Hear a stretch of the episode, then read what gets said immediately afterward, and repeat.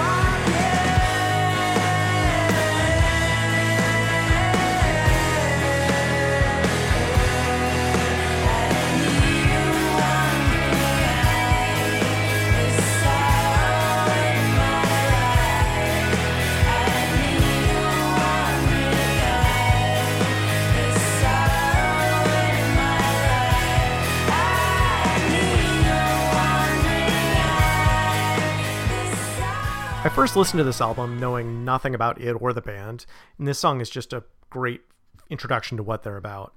The band leader, Maryn Jones, has this high, sweet, not distinctively strong, at least in these sorts of songs, kind of voice, but it is very welcoming, I think, to the album. It's very accessible, and I think the instrumentals here keep to this kind of mid tempo grind that is a nice contrast. And so there's not a lot of showing off, although I think it bridge does have some kind of flashy 90s guitar, but the overall sonic effect is very earthy and at the same time ethereal and has this prettiness that is contrasted with the kind of dark, self loathing lyrics. Maryn Jones is also part of the indie folk band Saintseneca, and those dark lyrics could come off as a little cheesy. I'll, I'll talk about that a little bit more as we go through the songs, but something about her voice and the delivery and the way this record has been mixed does a great job of counterbalancing that yeah, the self loathing here, where she sings, I'm in a black hole, everything I touch slowly turns to dust. It's a little over the top, but she manages to sell it. Where we faded out, you and I had some discussion about what that lyric is that she repeats, and I think it's everything I touch slowly turns to dust, but you are pure. But you thought it was. Well, I'm still convinced that she's singing You Aren't There. And I mm. think, though, that the song works either way, which is kind of great. Uh, although things do get quite a bit less ambiguous in this next song, if no less dark. It's called How Long.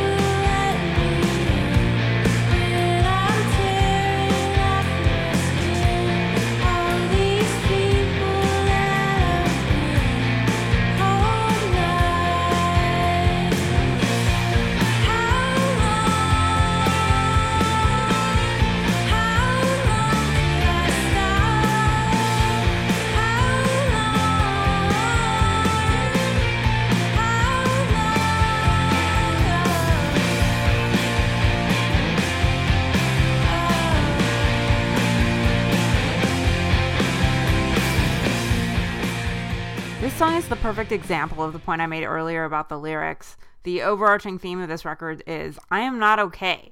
And one of the lines in this song is, for example, only you will let me in when I'm tearing off my skin. And if the record was mixed in a way where the vocals were very clear and upfront, a lot of these songs I think would come off as just very wallowy. But they've got all these heavy guitar pedal effects, and in this song there's a lot there's a really grimy guitar line, and the vocals are just low enough, and her voice is kind of high and thin, so they recede into the background more, and you really only notice them after if you're doing repeated listens. Yeah, as you well know, I tend not to hear lyrics pretty easily.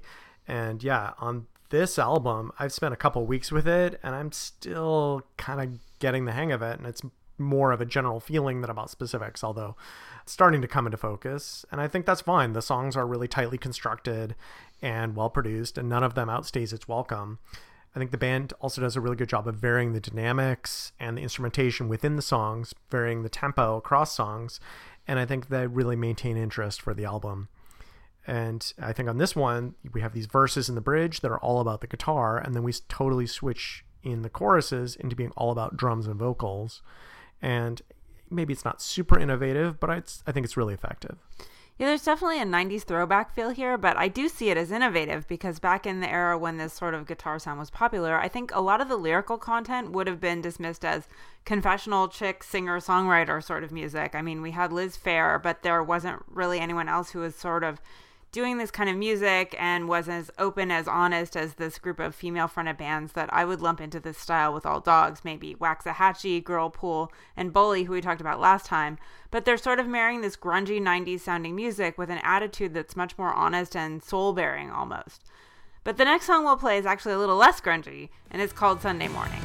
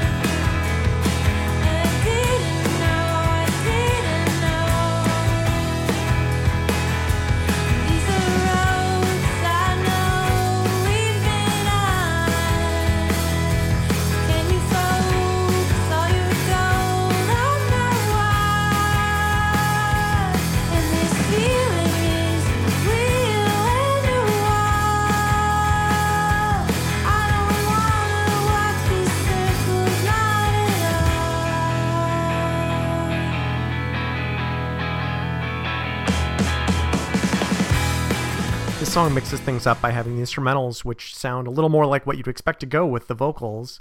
But then I think at the same time, it's mixing things up structurally. Here we have these two choruses with almost completely different lyrics. And then the title of this song doesn't actually appear in the lyrics of this until the very end. And we have this song that's about morning, and yet it starts with waking up in the afternoon. And I think that's such a nice way of sort of suggesting a life out of control without really going into a lot of detail, at least at first. Yeah, and the clip we played starts with asking someone, If I'm on the floor, can you make sure I'm all right? But don't try to tell me otherwise. Please just help me up this time. And that's exactly the kind of statement that people I know who live a different life now look back on as the sort of thing they used to say. This is a song that comes from the point of view of someone who knows that the choices they are making aren't the ones they want to be making. And in fact, there's a line after that verse that goes, I always said I wanted to be kind, but I never said I had the will to try.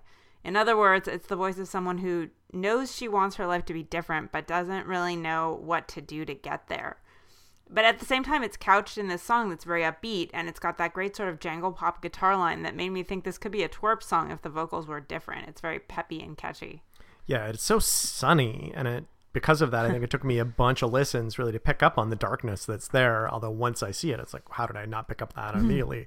Again, I don't hear lyrics up front always, but I do like that contrast, and I like that at, the, at least as the song ends, it does get a lot more rock and roll, and there starts to be some real minor dissonance and feedback kicking in. as she's realizing that yeah this isn't really sustainable lifestyle it's dragging her down and it, i think it helps to put the rest of the song in context and also sonically sets the stage for the next song which is also the lead-in single and sort of the title track and that's called that kind of girl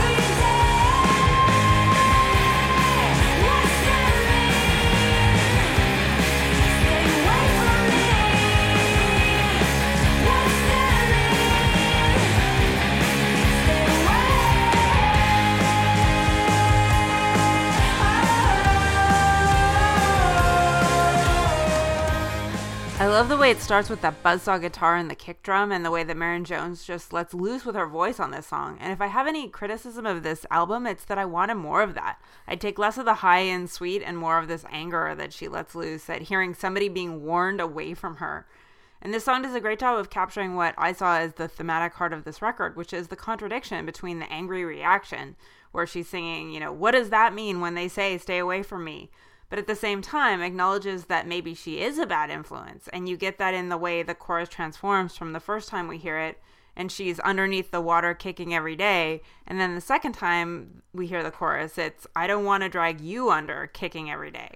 Yeah, especially after that last song where she's just pushing that sweet vocal sound, I think a little too far. The seams start really start showing. And then here she's pushing in this different direction just as hard. And it it, the result is this near perfect song. Like it's just, you know, I don't. I feel like I'm supposed to praise innovation, and I don't know that there's that much here, but just it's impeccable craftsmanship. It's top notch. But that's worthy of praise, I think. I, I think I can think of a lot of bands right now that I won't name, but who are trying to get this sound right and not doing it nearly as well. Yeah, you. It's true. I, I think that they have this victory in that they took something and they make something really hard and they just make it sound effortless. Like they, they make it look easy and the pieces just fit together so well. And it's I can't even imagine this song being a different way. It's just like every part is just right and it really was a no-brainer choice for the single from the album. Although in a way it's kind of a bummer because it's setting us up just setting us up for disappointment. And I think we go into this next song and it's one of the quieter songs on the album called Your Mistakes.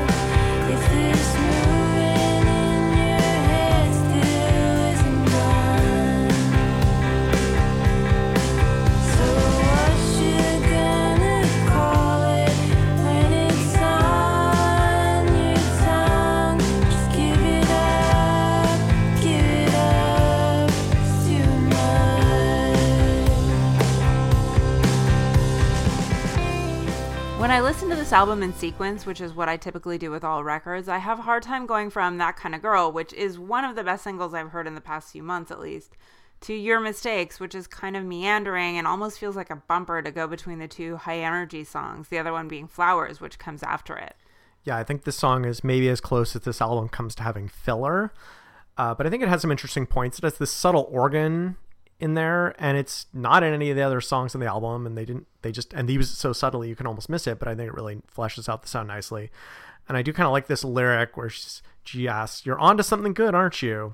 You're up to nothing good. I think it's blunt but there's uh, there's a cleverness to it that i appreciate. And also part of that bluntness is just the title and the lyrics that are really explicitly i think telling us that whereas the previous songs in the album i'm were about her. She's like, I'm done talking about my faults. Let's talk about you. What are your faults? and I think that definitely c- continues on this next track, which you mentioned, Flowers.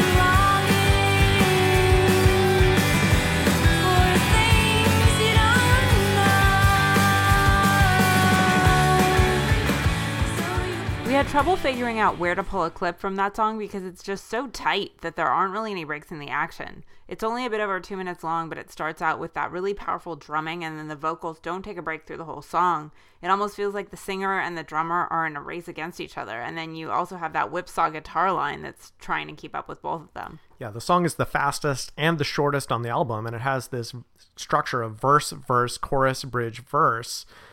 And so if you notice, there's only one chorus, and there's there's no repeated lyrics. Is it and a so chorus if it's not repeated? It feels like a chorus, okay. but and that's the thing is like it's obviously a chorus, and yet it only happens once, which is kind of crazy. And so there's no repeated lyrics. It's incredibly dense, and it's also in that density, it's presenting this really uncompromising critique. I love this bleak line: "All the flowers you saved, they're running out." There's just this anger and hopelessness in what's a catchy number. It's like this happy upbeat little song, and it's such a bummer. uh, and it also does invoke one of the lyrical through lines that in How Long, she's a gardener of getting what I want. Here, she's singing about flowers and gardens of longing. And in fact, the album ends with a track simply called The Garden, which I appreciate. And where Flowers makes an internal reference to the last track on the record, the song we'll play next references something altogether different a Fleetwood Mac B side called Silver Springs. And this song is called Leading Me Back to You.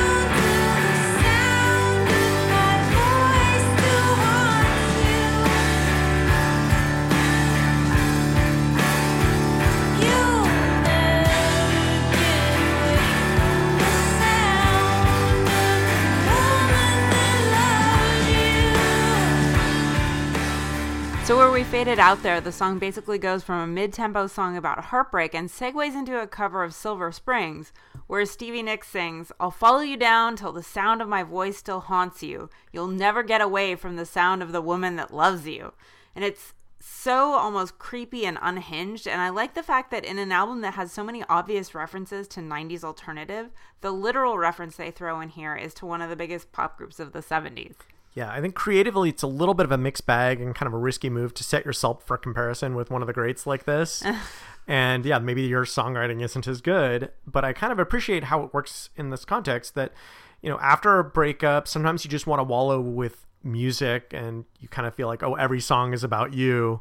And this song actually opens with the singer talking about like, oh, I'm going through my old books and records. Again, the sort of thing you would do with a breakup, especially if you were cohabitating. And so this cover section at the end almost takes on the shading that she's she found this record and she's singing along to it, and it's kind of her way of coping. And so, yeah, I'm not sure that it was fully successful, but I think that's a really kind of clever mm-hmm. way to structure a song, and I appreciate that taking that kind of risk. And and of course, now, hey, let's do a Fleetwood Mac mini cover. What better way to follow that than referencing Shakespeare as we do in this next song, Ophelia?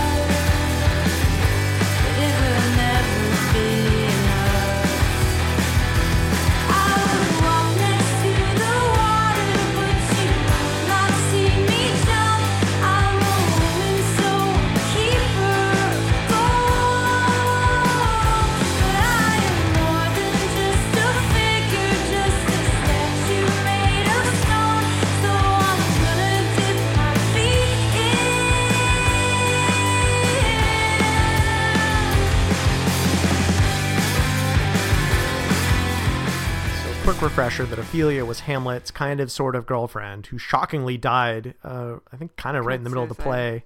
And yeah, it's presumably suicide, but she dies by drowning, and it's really horrible moment because well, she's seen walking by the river, and then her body is found in the river.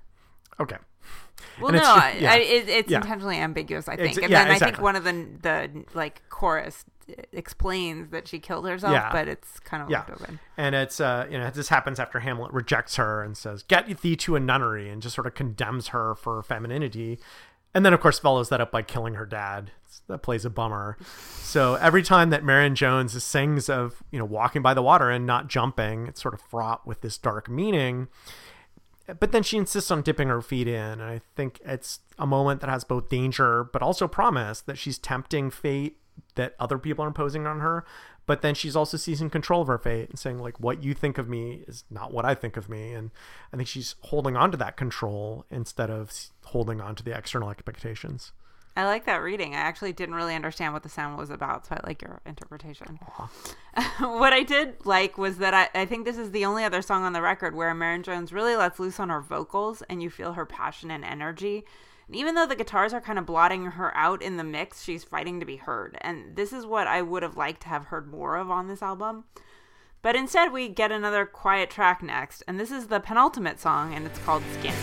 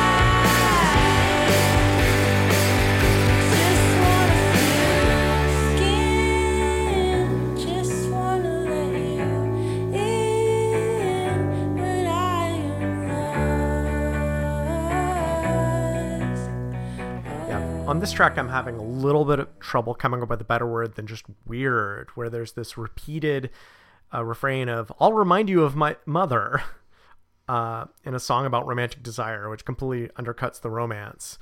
And it's the song where just everyone has issues and she has things she'll replace with the subject of the song and she knows exactly what or whom she'll be replacing and yet somehow she ends up being okay with it and so it's a downer and yet weirdly hopeful and i think that's a good way of summing up the album that Maryn Jones has issues but she has self-awareness and determination verging on bloody mindedness uh, that you know is just What, gonna is, what does bloody mindedness mean? at least in British English, it means sort of stubbornness and to the point of being kind of a pain in the butt. okay, all, our, our zero listeners in the UK will. yes, our UK listeners, welcome.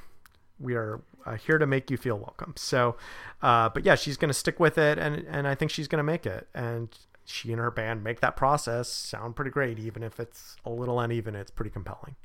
I agree it's a downer, but I think the emotional honesty is compelling. And as I said earlier, the content of the lyrics is balanced out by the fact that the music is executed exceptionally well.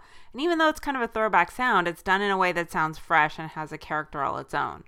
Ironically, what gives it kind of that throwback sound is the guitar and the heavy effects pedals, but the record ends with a song that's very stripped down and is just her vocals and acoustic guitar. So we'll go out with that. It's called The Garden, and we've been talking about the debut album by All Dogs called Kicking Every Day. This has been For the Record. Thanks for listening. I want a window in the dark. I want to shine stars at Badlands Park.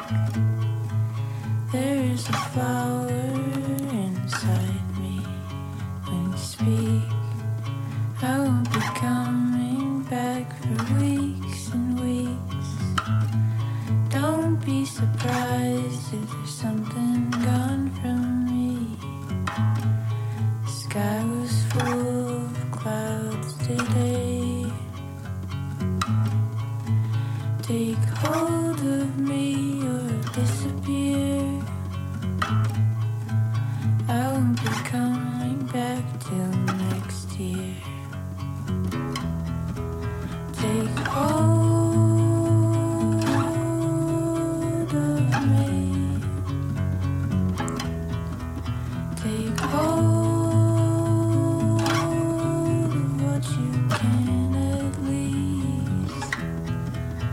make